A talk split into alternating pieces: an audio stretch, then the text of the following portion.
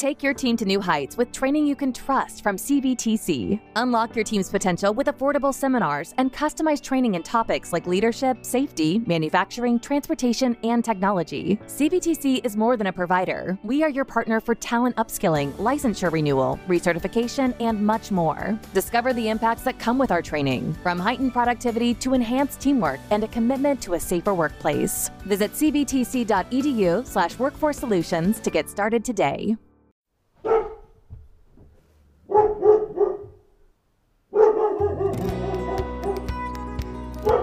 And welcome to another installment of Dose of Dog, presented by our friends at Embark here in Eau Claire, Wisconsin. Don't forget to check out Embark on all of the socials for details on doggy daycare as well as various doggy classes that are going on. Well, we've got Heather with us at the time of the recording, our first edition in twenty twenty-four. Uh, got to get used to that, Heather. Oh, yeah. I already, I already struggled with twenty-three, so uh, change is hard, Scott. Now, here's the thing. These podcasts have been existing now for more than two years, and yeah. Something I know you're going to do is you're going to be revisiting some of the ones we've had in the past, sort of freshening them up to, you know, what, what we were talking about in twenty twenty-one, twenty twenty-two isn't necessarily the same as in twenty twenty-four. And one of the things you talked about in the earliest days of the podcast was socializing your dog in the era of the the pandemic and people staying home and people not wanting to go out. Now it's not quite the same.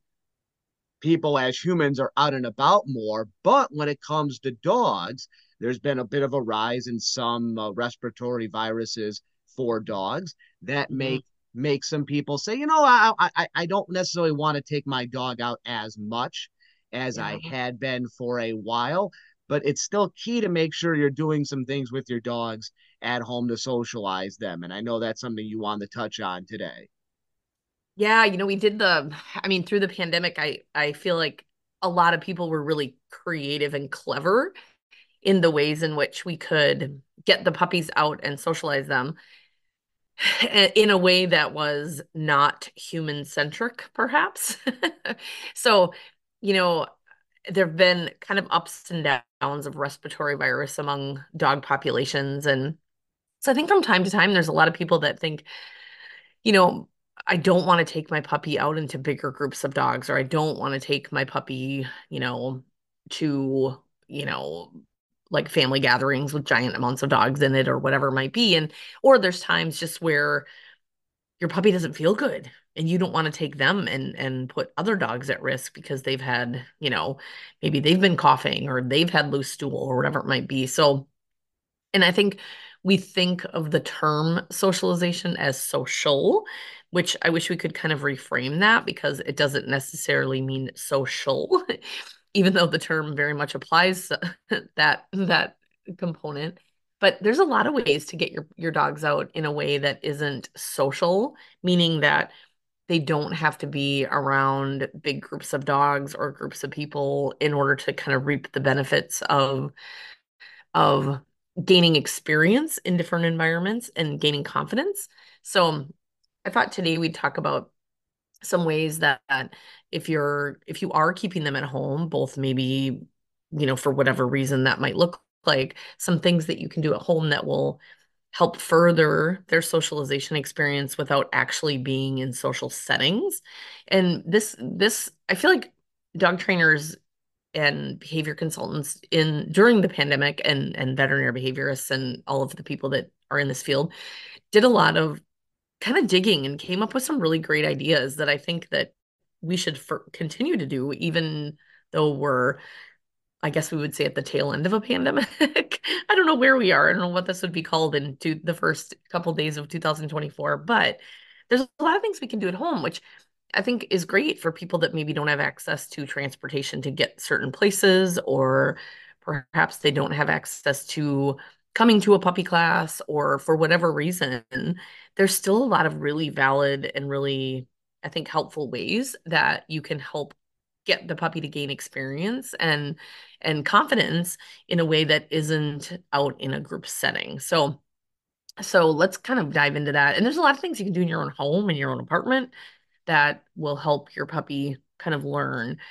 Um, one of the things that we talk quite a bit of in, in Puppy Einstein are proprioceptive skills. And what that means are, can you get your puppy to move their body in a way that they're learning to utilize, use their body? They, they're learning to understand where their body is in space.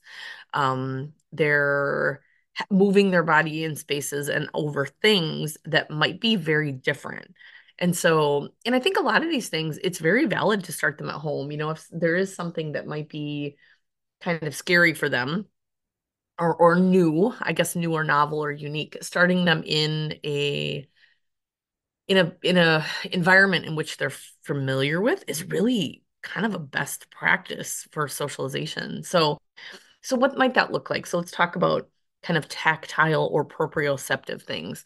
So proprioceptive just means they're kind of learning where their body is. And as we know, for those of you that have had puppies, they're kind of gangly. They don't really know where their legs are.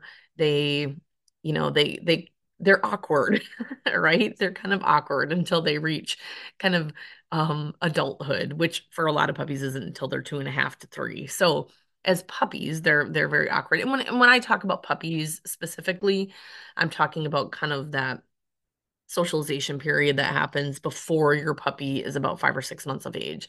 And we know, and I've talked about this quite a bit, that a lot of these things in terms of socialization and confidence building and kind of how the puppy is going to evolve in the world, lots and lots of that happened before the puppy even ever came to you. So well before the puppy even came to you. A lot of these things, actually, we have fairly good evidence um, that a lot of, in a lot of creatures, that moms in, in, when they were in utero, what kind of experiences mom had, and then also kind of going back to the grandparents. And so there's a lot of, there's a lot of really good data in humans and rats, and a lot of that we can kind of roll over into the dog world in terms of looking at how was mom's, how, when mom was pregnant, what kind of experiences did she have? Was she, you know, in an environment that wasn't necessarily conducive to not being fearful, where she had elevated cortisol levels and those kind of went down in utero and and and affected the puppies. So, you know, once you get the puppy or once you have the puppy at your home, we can't change those things, right? And so, so looking at opportunities in that kind of critical period from when you get the puppy, you know, most puppies, a lot of people will acquire at about eight weeks of age, eight to ten weeks of age, and then kind of going up through when they hit the the teenage, and they start hitting and hit, going into their adolescent months, so five or six months of age, I guess I would say. So the period I really want to focus on is kind of that that that that puppyhood when they first come into your home. So proprioceptive, tactile skills. So what might that look like in your house? You know, in a group setting, we do a lot of variety of surfaces and sounds around them and things they can walk in that might move underneath them. And that's what I want you to think about at home. So what do you have in your house that they could walk on? Surfaces that are uneven, things that make might, might make noise under their feet. So that might look like a couch cushion on the floor. It, it might look like two couch cushions on the floor that are a little uneven and they have to kind of steady their body as they walk over that. That could be walking on bubble wrap, right? We all get packages with bubble wrap in it. That could be walking through a box, like a really big box, getting into a box, getting out of a box. That could be walking on baking pans, which are very strange and make weird noises. That could be aluminum foil. That could be walking. If you look at, and these are all inside things. I mean, if you look around your house, you could, there's a lot of different surfaces that your puppy could experience and you could help them um, walk over or, or, interact with that might be different than what they would experience outside. So, so doing a good look around your house and saying, hey, this might be kind of weird for them to walk on. Let's see what they think of this. And when you do that, we aren't just exposing them to them. Remember, that's not what socialization is. We are helping them. So maybe we put out the aluminum foil and in the beginning, we let the puppy check it out. They smell it, they walk away, they come back, they walk away. Maybe they put one foot on it. You can reward them for that.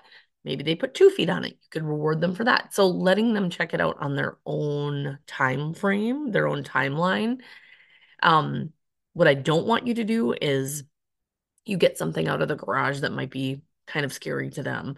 So it might be, you know, a piece of metal that they're going to walk on.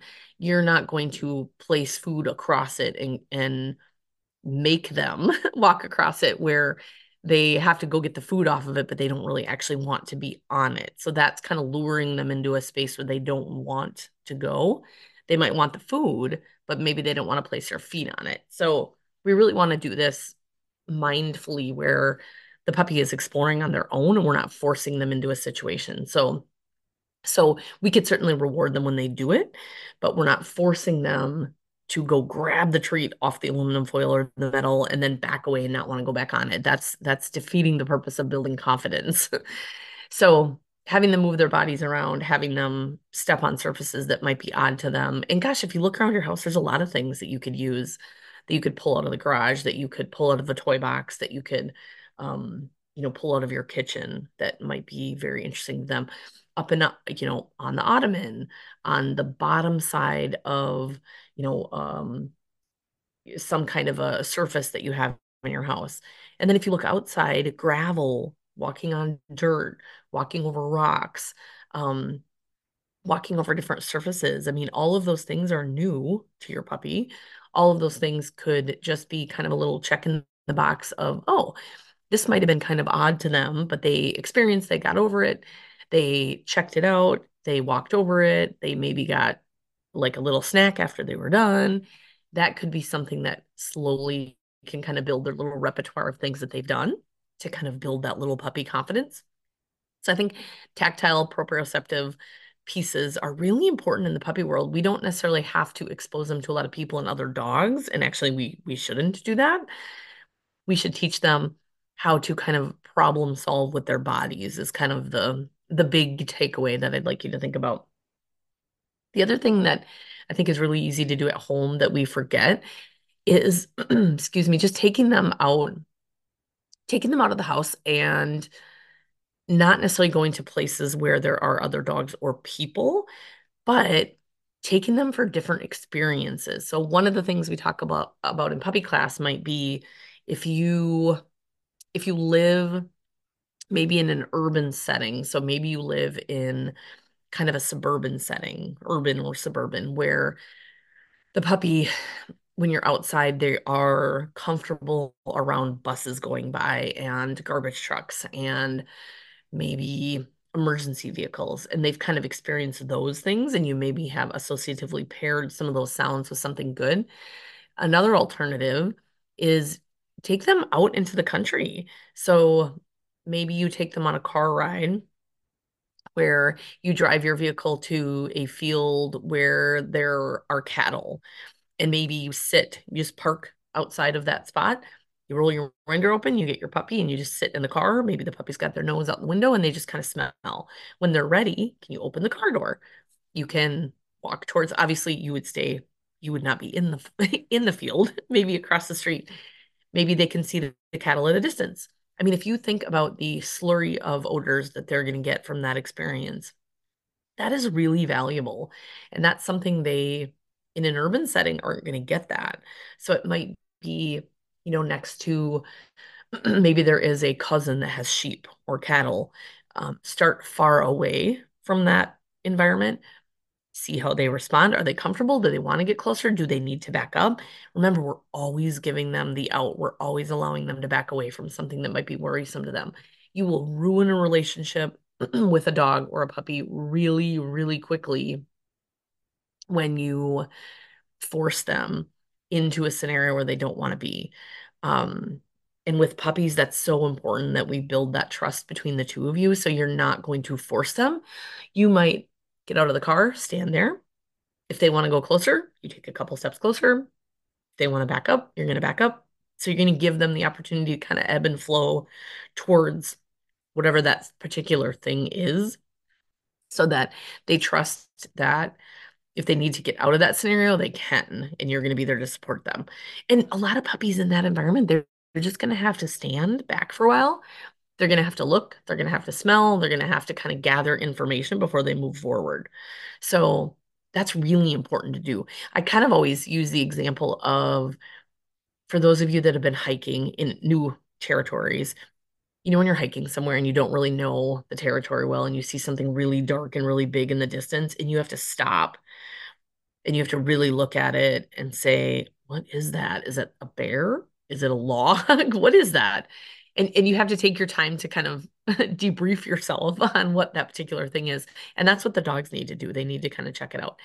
And and granted, I'm talking about puppies. This could be applicable. This is very applicable to, to dogs. I mean, today we're kind of focused on puppies. So new environments. Can you take them to new environments? Now, the other, the flip side of that coin might be, do you live in a rural setting and your puppy is used to walking by fields of cattle and farming fields and um, the neighbor that has chickens and, you know, loud noises like farm noises or rural noises, you know, the, the neighbors a mile down have gun practice every Saturday night. Your puppy's like, yeah, okay, whatever. So those puppies, could you take them into town? And could you go park near the bus stop? And maybe you just sit, you get the puppy out of their their travel carrier or wherever they travel with you. You set them on your lap, you roll the window down, and you just let them smell like diesel fumes. I know, ew. uh, the bustle of people moving around, and just let them smell, let them watch. Um, and then maybe you come back a week later and you just sit Um, with you get out of your car and you just sit by the front of your car or in the back of your car and just let them smell and watch. I think one of the things we forget about is that um, watching things and gathering information is so valuable in getting a puppy comfortable in the world, because that's a lot of what life is going to look like, right? They're going to walk past something that they're going to have to look at and watch. And if they have had experiences in the past where they can just watch and walk by things like this, um, that's a really valuable kind of little piece of information they can tuck away in their brain for later. So there's a lot of, I think, value in going to new spaces and just letting them observe. Um, outside of like a dog environment, I mean, maybe you go to the dog park and not in, not into the dog park. Oh, good God, not with a puppy. Please, not with a puppy. It's like the, the place where my nightmares are made. um, They just don't have the social capacity to handle the massive amounts of personality differences that are in a place like that. And if you're going to curate their experiences, um, that is not going to be helpful. They, they, I would be very selective in the dogs you're going to let them interact with, so that they have a lot of good experiences in from the get-go. Because let me tell you, one trial learning can happen in environments like that, and it's really hard to unravel um, as they, as they grow up. So maybe you, you park far away and you just sit and watch. I mean, that's certainly incredibly valuable um, for puppies. So a lot of what you can do without being in the masses is just watching, really. It's so important. And if you watch puppies, how they explore the world, they will stop and they will watch and they will take in all the information. So you don't have to be in the mix. You don't have to be at mall at the Doggy Mall of America where they're meeting people. Um, being like mindful and having them just watch things is is just so incredibly valuable. So, um, so we talked about places. So think about, what other places is my puppy going to be around? Maybe it's outside of a school where there's recess and you just sit outside and let the puppy kind of take it all in and watch what recess looks like with a bunch of kids. And again, start far away, slowly close that space. So the puppy, as they get more comfortable, maybe they want to walk up, maybe they don't. And I think all of this is also great spaces where you can just learn what, what does your puppy enjoy? What do they What do they want to kind of move? What kind of spaces do they want to move away from? And I think that's good information for um, the environments that you're going to put them in later in life. Um, another one is sounds. You know, I think we forget how acute their hearing and their smell, we're going to talk about that, and their smell is. So what would sounds look like? There's a couple of apps that you can get on your phone, or everyone probably has a, a smart speaker at their house that you could play sounds at. So think about, what are certain sounds that that maybe your puppy's going to be exposed to as a dog, as an older dog, or as a puppy? So, you know, lawnmowers. I mean, here in Wisconsin in the winter, we we puppies aren't hearing that sound, right? They're not going to hear that sound for several months. I mean, they're going to go, you know, November through, gosh, May, June before they hear a lawnmower. And that's a long time for a puppy to be in a house and never hear a sound like that. So on your phone, there's a couple of different apps. One's called Pop School. It used to be free. I think I just looked it up for a client last week, and I think there might be... Um, there might be a charge for it, but there's probably about, gosh, I think forty sounds on there. Everything from a blow dryer to a lawnmower to a, a train to babies crying to um, a drill. Um, and then again, everyone has a smart speaker. So could you start with that sound really, really quietly in the background every time they eat dinner? So you're associatively pairing that sound with a mealtime. And then as time progresses, you could slowly turn that sound up where they they've heard the sound. It might be really loud now, you know, after the course of several weeks of playing, you know, whatever that sound might be, um, and then slowly kind of acclimate them to louder sounds. Um, sounds are a hard one. We think I work with a lot of dogs who are very sound sensitive, who have almost like a phobia for a lot of different sounds, and I don't know of any evidence, anyone correct me if I'm wrong, but of how exposure as a puppy helps that. We do think there is a really big genetic component in sound sensitivity with dogs. So it's not going to hurt them if you slowly desensitize them, but I can't say that's going to solve sound issues. Um, that's a hard one. That's a really, it's a, it's, it's a scary one too for dogs that are really terrified of thunder and, and loud noises. That's a, That's a, that, that needs a veterinary intervention oftentimes, um, collaborating with a behavior consultant, because that's a, that's one that has, has a lot of different um, roads to help those kind of dogs. But I think uh, doing some associative pairing with sounds is a really good uh, way to start at home, and easy to do, right? Super easy to do at home. Um, people. So, you know, we always talk, we always hear kind of this, have your puppy meet X amount of people, which I don't believe in. There's a certain amount of numbers that that is advantageous necessarily to having your puppy meet people. But one thing you can do is, can you have people over? Now, the minute someone walks through your door, they're not going to grab the puppy and whisk them off their feet and hold them. They're going to sit on the floor. And again, the whole goal is you're letting the puppy experience this on their own. So they're sitting on the floor. The puppy comes up to them. If the puppy comes up to them, maybe they get something good. They get a piece of chicken. If the puppy chooses not to, I think that's a good thing to take note of. Um, but let the puppy explore those people on their own. Same with kids. You know, kids always want to pick puppies up, and they, I, I can say they don't always pick them up correctly where the puppy feels safe, like they're not going to fall. And so that, if done wrong, can be really detrimental to their trusting of small humans later in life.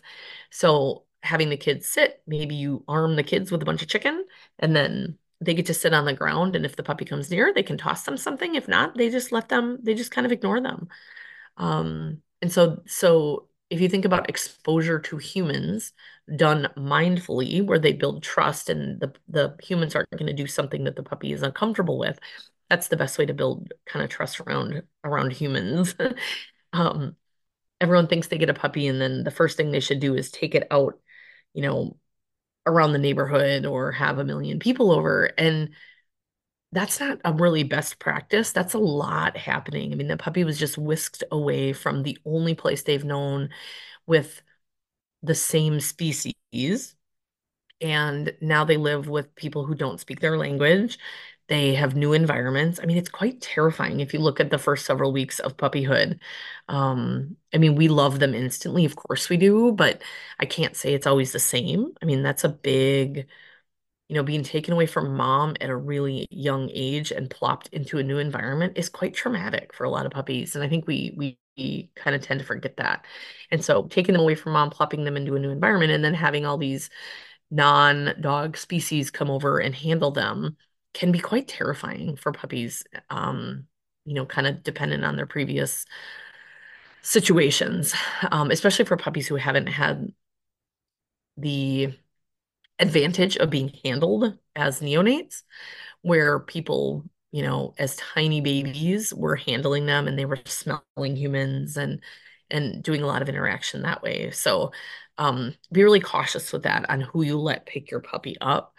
Um, just because that, again, can can be damaging if it's done wrong. So people, we talked about places, we talked about tactile things. Um, the other thing, smell, I want to talk about. You know, we know that um, puppies can smell when they're born, which isn't true of all species. And so smell is a powerful piece of how dogs learn in the environment. And I know I've talked a lot about that in terms of utilizing that that sense to help them kind of navigate the world. So, so sense, so think about that. Oh my gosh, there's so much we can do with sense in our house without ever leaving the yard. You know, if you can place different scents around your house, and, and this could be anything, right? This could be, um, maybe an herb that you put in a box, or dog safe herbs, you know, so maybe you're taking parsley and you're putting it in a box and you're letting them smell that. Maybe you're taking basil and you're putting it in a box and you're letting them smell it. But I think I'd even go further than that. You know, a really awesome thing you can do with your own puppies is make their own little sniffari. So if you have friends that have guinea pigs or rabbits or horses or goats, can you give them a rag, like an old t-shirt or like a rag or something? They go rub it on the horse and then they plop it in the backyard somewhere, where your puppy goes into the backyard and goes, ooh, there was something here. So can you maybe once a day, um, maybe show them a new smell, or or show them, uh, expose them maybe to a new smell where you would have something different, um, you know, different kinds of foods, you know, um, can they try minnows? They make dried minnows for puppies. I mean, they're getting a whole, you know, mouthfeel and smell and taste. And there's a lot of things happening there when they're eating foods that are that are dog safe, but very different. Um, but smells are a really important one. And if you have friends that have other animals, so other dogs, non-dog species like horses or goats or sheep or guinea pigs or cats, um, that's a really great thing to maybe take some of the scent or some of the fur, or just take a washcloth and have them rub it all over their horse and then you plop it in the house somewhere. Those are really intriguing for puppies. Um, if someone's got hay from their barn, if someone's got, um, you know, sheep's wool that they just sheared, or fiber from a llama or an alpaca or something, little tiny pieces of that are really intriguing. And that's a really easy way to to have the puppy have a new experience, but staying in their home where it might be familiar. And this is something I do with a lot of rescue dogs that are really shut down.